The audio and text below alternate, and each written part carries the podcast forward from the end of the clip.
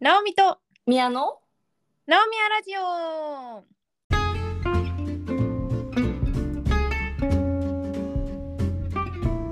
この番組は東京とニューヨークから直美と宮が気ままに雑談をお届けするポッドキャストです。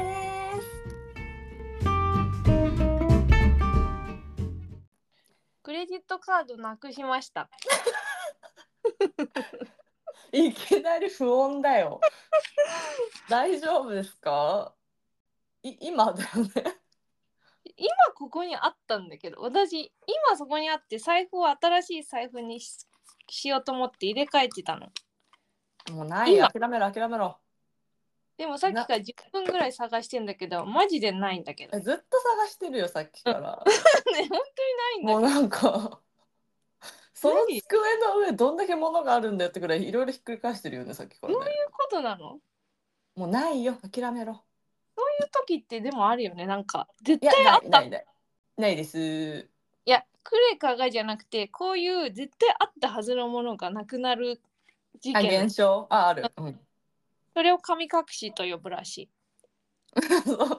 そんな取ってつけたように教わらなくても まあだと思いますけど。いいやいやもうもうクレカ諦めろ。クレカ返してくれ。昨日「千と千尋の神隠し」金曜ロードショーでやってたからあだからじゃん？え白じゃん？白白持ってんじゃない？ね。あれあれハクの仕業なんか？えじゃあ何？湯婆婆？ユーバーバユーバーバ湯婆婆が持ってったんだよ。ナオミもう無理だって諦めろ。諦めるこれ。えでも待ってクレカえ今あったんでしょ？そこに。今あった。えじゃあごめん冷静うん、にマジレスするとそこにあるよじゃあうん、じゃあ後で探します。え机のさ隙間とかに落ちたんじゃないの？うんその可能性あるね。うん。つくあの何？奥側っていうか壁と机の間。うんその可能性はねさっきからちょっと考えてんだけどねない。うん。まあ後で探します。で今日話したかったのは私の尊敬する人について。うん第2弾。うん。あそうそうそう。前はさ真央ちゃんは崇拝してるっていう話をしたと思うんだけどまあ崇拝までいかないもののマジすげえって思ってる人がいてうん。誰かわかりますか？渡辺直美さん。ビバビバビバビバーン。直美つながり。そう、まあ、別に名前が一緒だからっていうことでもないんですけれどもうん。本当にあの人すごいと思ってるんです。私もそう思います思うよね。うんまずさあんなにさ日本でもさもうさ売れててさなんか地位を築いてたじゃん。うんなのにそれをさある時いきなりまあ捨てたってほどじゃないけれども日本でもお仕事もやってるけど拠点をしかもコロナでさなんか人が行き来できない時にニューヨークに拠点を移しますみたいにしてさ家買ってさまあ宮からしたらね一緒じゃんって思ってるいるかもしれないけど。そ う何が何が私と一緒じゃんってこと？そうそうそんな私に溺り高ぶってないですよ。いやいやすごいよ。ニューヨークに行って家を買って、うんこれはまあ一緒だったなっていうのって言いながら思っまあたんだけけどさ全然違うからその一般人がど、うん。ね、移住するのと、な渡辺直美さんは芸能人だからさ、うん。やっぱ芸能人って基盤が大事じゃん。うん、誰が応援してくれるのかとかさプロモーション会社とかさあわかんないけどそういうコネクションとかで成り立つやっぱなりわいじゃん？うん、それさその拠点変えるってめちゃくちゃ大事だからね。大ごと大ごとしかもさ、なんかそのアメリカでの仕事が別にあったわけでもなくもうとりあえず行って探すみたいな。まあちょこちょこはあったっぽいけど本当に行って探すみたいな感じでやってであのレディー・ガガとのさミュージックビデオを全部完コピしたやつってわかる？わかんないねそれ。なんかそう、レディー・ガガのあの YouTube、YouTube じゃないや、あのミュージックビデオをもうめっちゃその自分もそうだし、後ろのバックダンサーとかも全部あのもう完コピして、まあパロディっていうか、もうなんかお笑い要素とかじゃなく、本当に完コピしてやったやつとかもめっちゃバズって、うーん。なんかそれもでもなんか制作費とかその吉本興業かな？事務所はなんか出さないよって言ったから多分実費とかで全部やってそう大赤字ですって言ってたけど。ええそうでもめっちゃすごいクオリティ高くて。うんで今年あの全米ツアーうん。みたいのやっててどうだったかな？どっかとかは全然お客さん埋まらなくてとか言ってたねそれでも。へえうん、でも全然渡辺直美のこと知らない人とかも、まあ、ちょこちょこ来てくれたりとか、まあ、もちろん日本人で知ってる人とか来てくれたりとか私の友達も行ってなんかマシュマロキャッチ？口でさ、うんうん。やってるやつの投げるやつやった、えー、いいな羨ましい。ね。私たちがナオミヤラジオで何度も話してきてる一歩踏み出す勇気だよね。まさに。今言うと思ったよ。なんか絶対これ言うだろうなと。うんナベの大好きなフレーズ、うん、大好き、いやそれがある人本当に尊敬する。いやーわかる。だってアメリカに来てさただただ生きていくだけでも結構大変なのにさ、うん。活躍するってすごいしうん。え彼女って吉本興業にまだ所属してんの？そう所属してるんだって。だからそこは事務所もすごいよね。うんすごいと思う。え全然関係ないアメリカの会社に入ったのかと思った。じゃないんだ。じゃないんだけどただ別にアメリカでの仕事もなんか全部吉本が探してあげるよとかじゃなくてうんうん。そこはなんかマネージャーもちょこちょこ一緒ちょこちょこなのかな？一緒に行ったりとかしてるっぽいけどし所属してるからそのお金とかはあの吉本が多分管理したりとかしてるのはあると思うけどまあお仕事はなんかももこ行って自分で見つけますみたいな感じだったけど、うん。まあ吉本に入ったままやってるみたい。へえすごいね。なんかそういう前例のないことをするのもすごいしちゃんと活動を続けてるだけでもすごいと思そうなの。でどんどんさなんかすごいビヨンセとさなんかのやってコラボしたりとかさもうガチスターにインスタのさフォロワー数とかもめっちゃに日本人1位か2位か3位か多分それぐらいうだし。うん、そう。めっちゃそのやってるお仕事がまあそのなんかツアーとかだとコメディのことやってるんだろうけどこう向こうではなんか結構ファッションショー行ったりとかそういうファッション業界のなんか広告に出たりとかギャップの広告出たりとか、うん。うん、なんかね確かに。そうそう新たな道うん。を開いてて、で本当すごいなと思う。いやわかる。だけどあのさこうローキーな感じがいいよね。そうそう。セレブになりすぎず YouTube とか見てるとめっちゃさただのおばちゃんっていうかなんか普通のさなんだろう。地に足ついてるじゃん。そう。宮はさ、絶対見てると思うけどさ、うん。ユ YouTube もあの YouTube ライブしかほとんどやってなくて映像うんうんがあったりとかはないけど、そのなんか4時間とかさ の長尺のライブをたまにねやっててコロナ中はめっちゃやってたんだけど、まあ、今もたまにやってるけどそれも本当になんか超癒されるんだよね。わかるね。私が数年前厄年の頃にあの親知らず抜いて死にそうになったことを覚えていますでしょうか？私は覚えてますよ。視聴者さんは知らないと思います。うんそうもう本当に親知らずを抜いたらもうご飯が固形物が10日間食べられなくなってでもその抜いた日は痛くて痛くてもう本当に夜中一睡もできないぐらいもうなんか大人なのにマジでもう涙が出てくるみたいな夜を過ごした時ももうずっとひたすらあのナオミ渡辺の YouTube ライブをその何時間もあるから流し続けてそうすると心がふわっと軽くなったりしてなんかあの乗り過ごせたっていう逸話があります。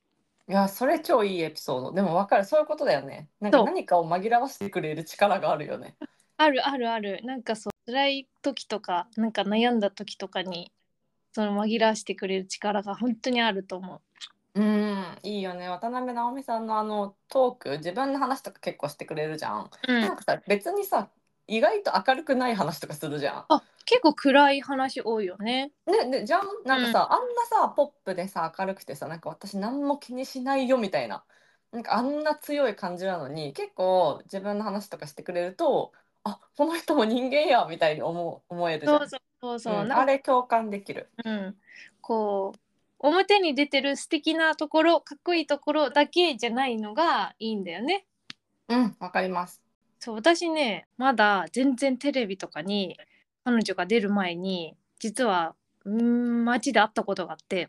おすごくない？えなんでわかったのむしろ、なんかうん。あのその前のあの面白そうでその本当に梅うん。のそう芸人出てくるやつで、和製ビヨンセみたいな感じでもう一番最初ぐらいにテレビに出たの見てたのよ。うんうん。でその後に街歩いてたらいてうん。まだなんか全然もっと体型とかももっとさ痩せててそんななんか目立つ感じじゃなくて全然。うん。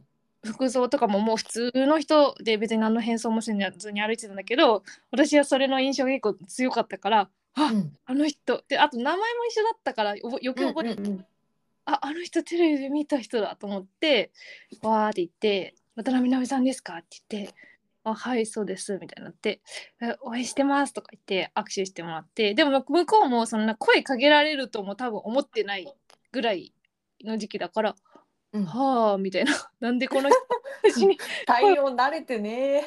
そうそうなんで声かけてきたんだろうぐらいの感じだったけどおそう。あだからその頃あんなスーパースターになると思ってなかったえすごいね。直美の嗅覚がすごいと思う。あスーパースターになる何予備軍をもう見抜いてたのね。あでも面白い。単純粋に面白いなと思ったしそうやっぱ同じ名前だっていうのもあったし、なんかすごい覚えてて。ポッドキャストもね渡辺直美さんのポッドキャストのランキングの超下の方にいますから、そうですよ。私たちはネクスト渡辺直美ですよ。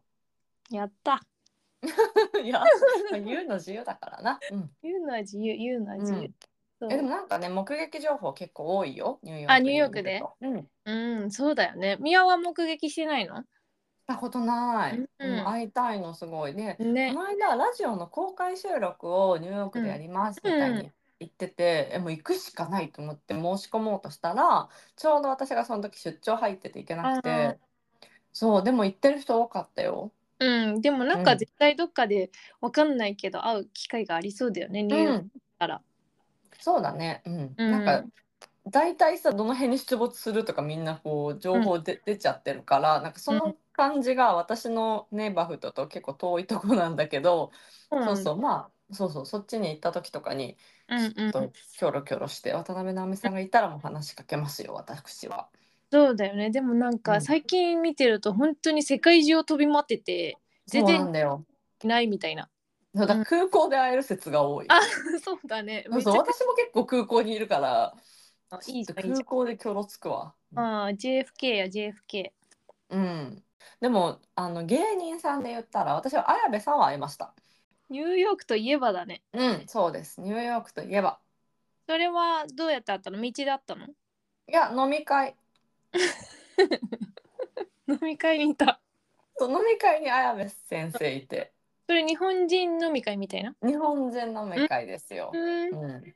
で、なんかさ、綾部さんってさ、あの、うんアメトークで下校芸人とか出てて、飲めない、一滴も飲めないみたいな。マジだった。なんか、乾杯ってしてう、んシャンパンみたいなんで、でなんか、綾部さん、今日アルタムス、乾杯っつって、綾部さんも持っててね、グラスをね。で、乾杯ってやって、あ、俺飲めないから、これ、誰も口つけてないから、誰かあげるよっつって、ああ口もほんつけ本当にマジで、そう、一滴も飲めないんやって思った。じゃあなんで飲み会に来たんや。お食事会？まあでも飲み会で飲まないのもありだからさ。まあありだね。うん、うん。えー、何やってるんですか？彼は。だから渡辺直美さんみたいなことじゃない？こっちで。あそうなの？なんか仕事お仕事されてるんですか？じゃないですか？ちょっと詳細知らんけど、綾野さんも目撃情報は多い。すごいオープンなのよ。なんか、うんうんお俺有名人だからちょっと話しかけてこないでみたいな感じじゃないから、結構ニューヨークにいる日本人とかと仲良くしたり、気取ってない感じ？いいねいいねなんか、私がさその渡辺直美をフォローしたり自分から見に行ってるからだと思うけどすごいなんだろう仕事の情報とか露出情報とか、まあ、日本で出る番組の情報とか入ってくるんだけど綾部さんはさ何もフォローしてないっていうこともあって何の情報も入ってこないからあれ？彼は何をしてるんだっけ？ってなっちゃったけどあいろいろやってるんですね。いや、わからん。わからん。多分我々の預かり知らぬところで。預かり知らぬ。仕事がなかったらだって生きていかれないもうんんね。うんうん、だってそうだよ。本当そう思単身そうやって海外に行く人はまあみんなすごいと思うけどもう特に日本ではもうバリバリ絶頂みたいなう。ところを一旦区切りをつけてっていうのがめっちゃすごいなと。うんいやー本当そ生活もさ、何もかもがね変わるしさその仕事がもう大きな仕事が決まってて行きますとかならうんうんわかるし、確かにちょっと行ってみてまあダメだったら帰ってきてとかならわかるけどもうさお家買ったとかさもう絶対にそっちに住まざるを得ない状況に自分を追い込んでさ、う。うんやってるっていうところがもう特にすごすぎるなって感じで。うん、テレビで直美さんが渡辺直美さんが家を買った時の話してるの聞いたことあるんだけどまずねアメリカって家買おうと思ったらローンまあ普通の人は組むじゃん。でローン組む時の審査結構厳しいのね。ああでだから外国人がいきなり来てうんアメリカでローン組もうとするとこれまでのこういう収入がありますよって証明ができないからローン組めませんよってことが多いの。で渡辺直美さんはもちろん組めずローンが。うんだからキャッシュで買ったんですね。全部一括。うん。やば。そうそうそう。まあでそれだけのね蓄えがあったからできたことだと思うんですけど、うん。でアメリカの不動産って特にニューヨークか。ニューヨークの不動産ってもうマジで高騰してて、うん。まあ、コロナ禍の時はちょっと一瞬落ち着いたと思うけどもうなんか本当にありえないの。ただの日本でいう 2LDK とかそういうマンションがなんか運億するんですよ。でそれを渡辺直美さんマジで一括で自分の貯金から買って、でもねあ思うんだけど日本円で貯金してたら相当きついと思うよ。そうだよね。そうだって一軒一軒目減りしちゃうからまあ、うんとりあえず彼女はキャッシュで全部買ってそしたら銀行残高がガチで0円みたいになったらしくて、何かあったら死ぬしかないみたいな なんかって言ってたもうなんか一文なしなんです今ってその覚悟マジすごいと思った。うん。であとなんかあのその芸能エージェンシーとかに仕事をちょっと紹介してくださいみたいな感じで回ってたら、まあ、無名すぎてそのアメリカで仕事ありませんか？みたいに言うといやまずは知名度が大事だからなんかライブハウスとかでちっちゃいショーとかをやってみてスタンドアップコメディとか。でそれでちょっとずつ知名度を築いてそれから仕事をしていこうねみたいになん。か言われたんだって。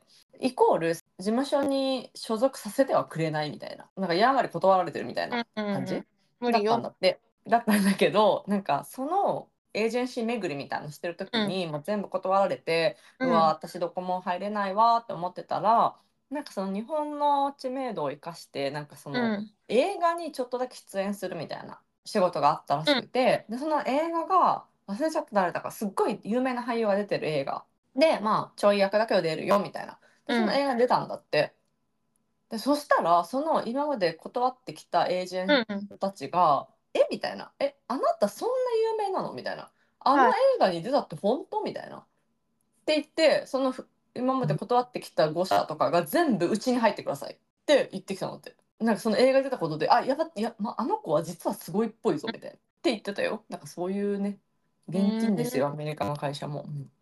じゃあ直美も渡米だ。渡米したい。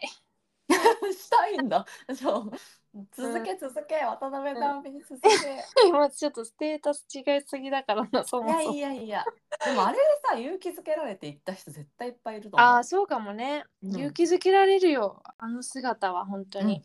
いやわかりますこの間、インスタでさ国をまたいだ移動ではないんだけど61歳の主婦かな、うん。みたいな人がずーっと生まれてからずっと今まで北海道でうん。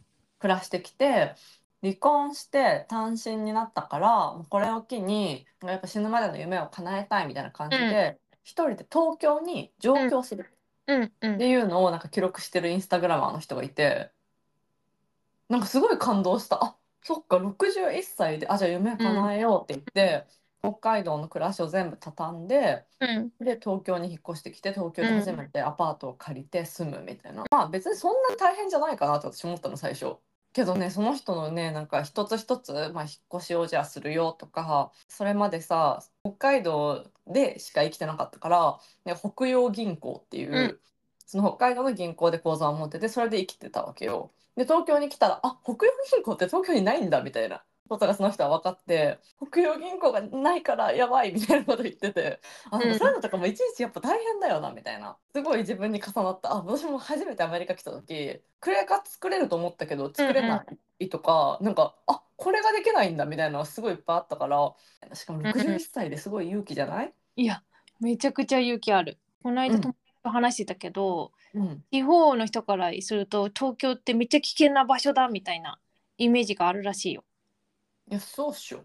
いまだに私はその認識です。いや嘘嘘。やばいやばい。信じらんないなみたいな。何？東京都市に住んじゃって。そうだからそんな60歳過ぎてっていうのはすごいよ。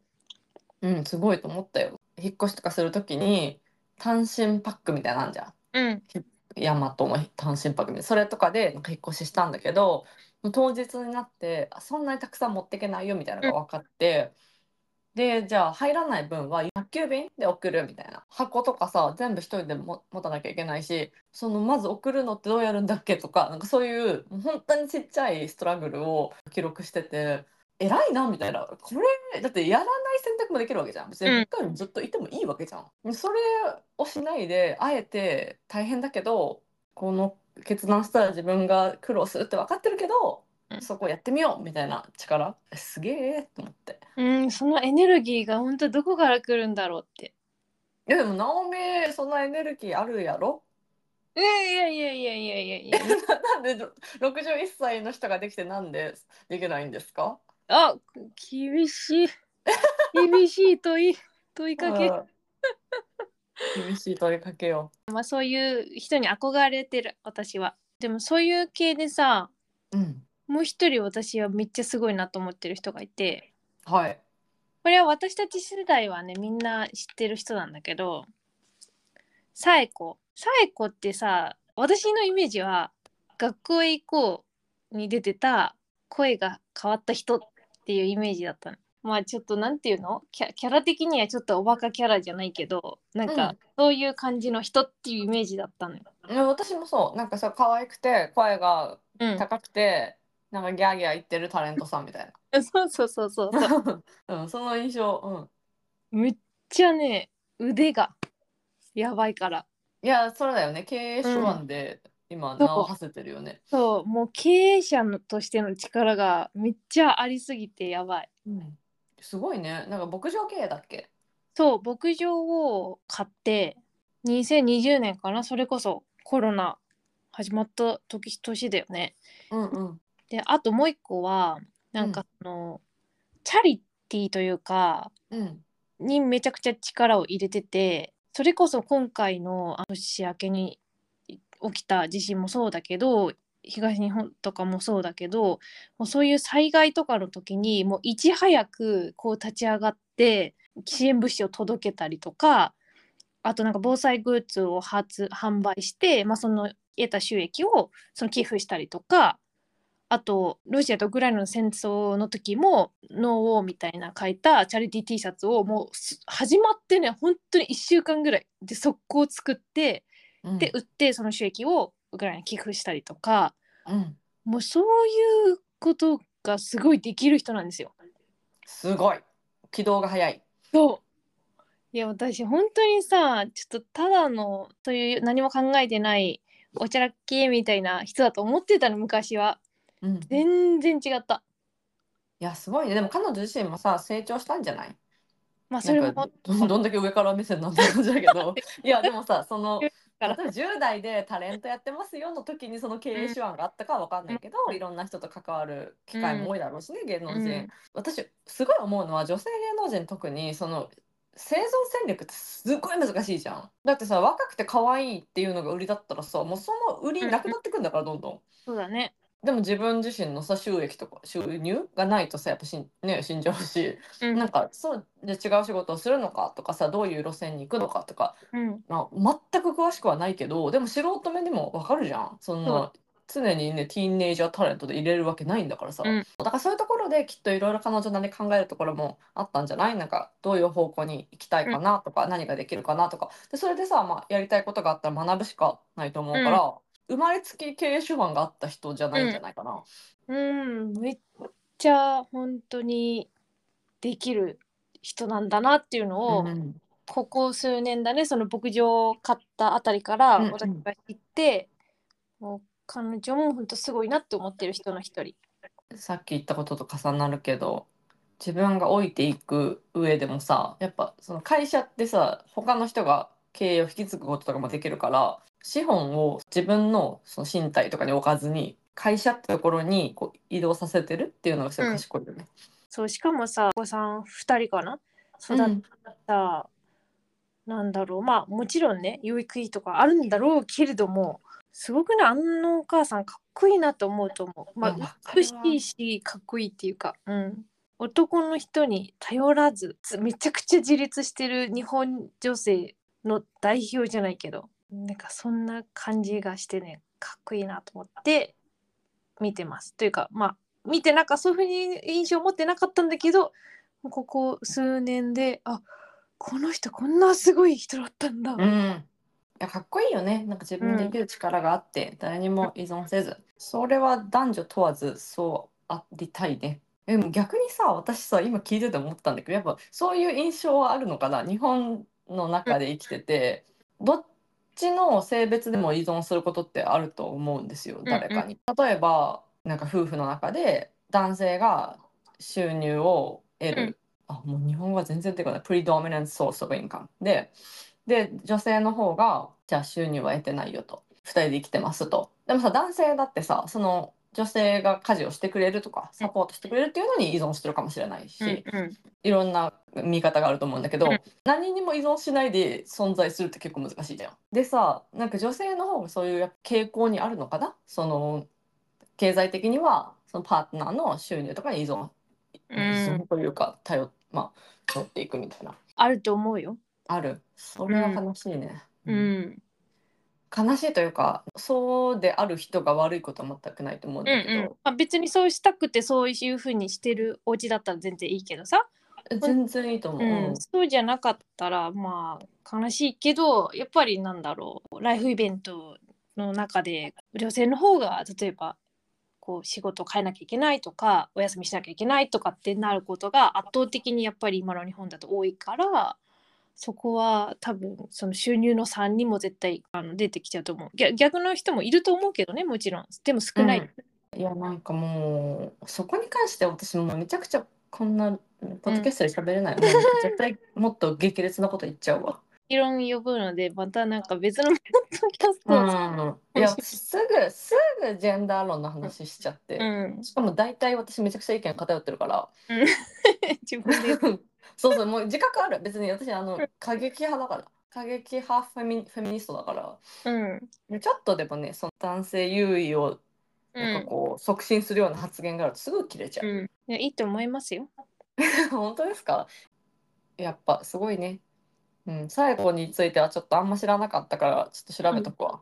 まあ、いろんなことすごいと思うしその実業家としての側面もめっちゃすごいなって思うけどやっぱそのなんか動きの速さとか行動力があるからその牧場家にもうチャリティーすぐ動けたりとかするんだろうなって思って、その一歩踏み出す勇気とかでも多分もはやないんだと思う思った彼女にうん、関して。だと思うん、すごい YouTube を見てほしい。あの考え。がかっこいいので。え見るわ。なんかねでも大体はおすすめのコスメとかユニクロの購入品とかが多いんだけど、その中に垣間見える意志の強さというか、かっこよさがあるんで。はい、じゃあみんなさやこちゃんの YouTube を見て実業家になってください。そうそう、ナオミ渡辺のやつも4時間全然見れるぐらい、もう最高に癒されるんで。うん。途中寝ちゃったりするしね。渡辺あ、さんそう、ずっと寝てるやつもあるから、それは飛ばしていいと思うけど。いや一緒に寝るみたいな楽しくね。はーい。